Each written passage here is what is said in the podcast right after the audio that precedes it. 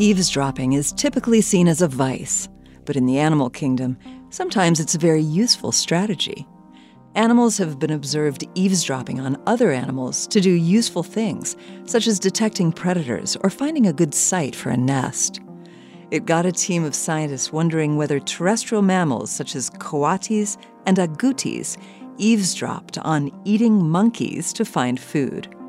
To find out, they conducted a series of experiments in the Panamanian rainforest. They put GPS collars on capuchin and spider monkeys, who eat fruit loudly and messily up in the trees, as well as on coatis, raccoon like animals that live on the ground and have been seen eating fruit dropped by the monkeys.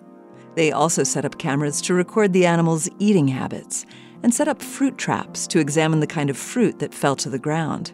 Separately, they played recordings of monkey sounds to see whether the terrestrial animals, such as coatis and agoutis, larger cousins of the guinea pig, would come when they heard them. The fruit traps showed that a vast majority of the fruit on the ground was dropped by monkeys, emphasizing their importance to the terrestrial animals. The GPS collars and cameras showed that agoutis came to trees more quickly and coatis spent longer periods of time at the trees when the monkeys were there. The experiments playing monkey sounds didn't provide conclusive evidence that the terrestrial mammals came to the trees because they heard the monkeys, but it didn't rule it out. Scientists will have to do more spying and eavesdropping themselves to find out for sure.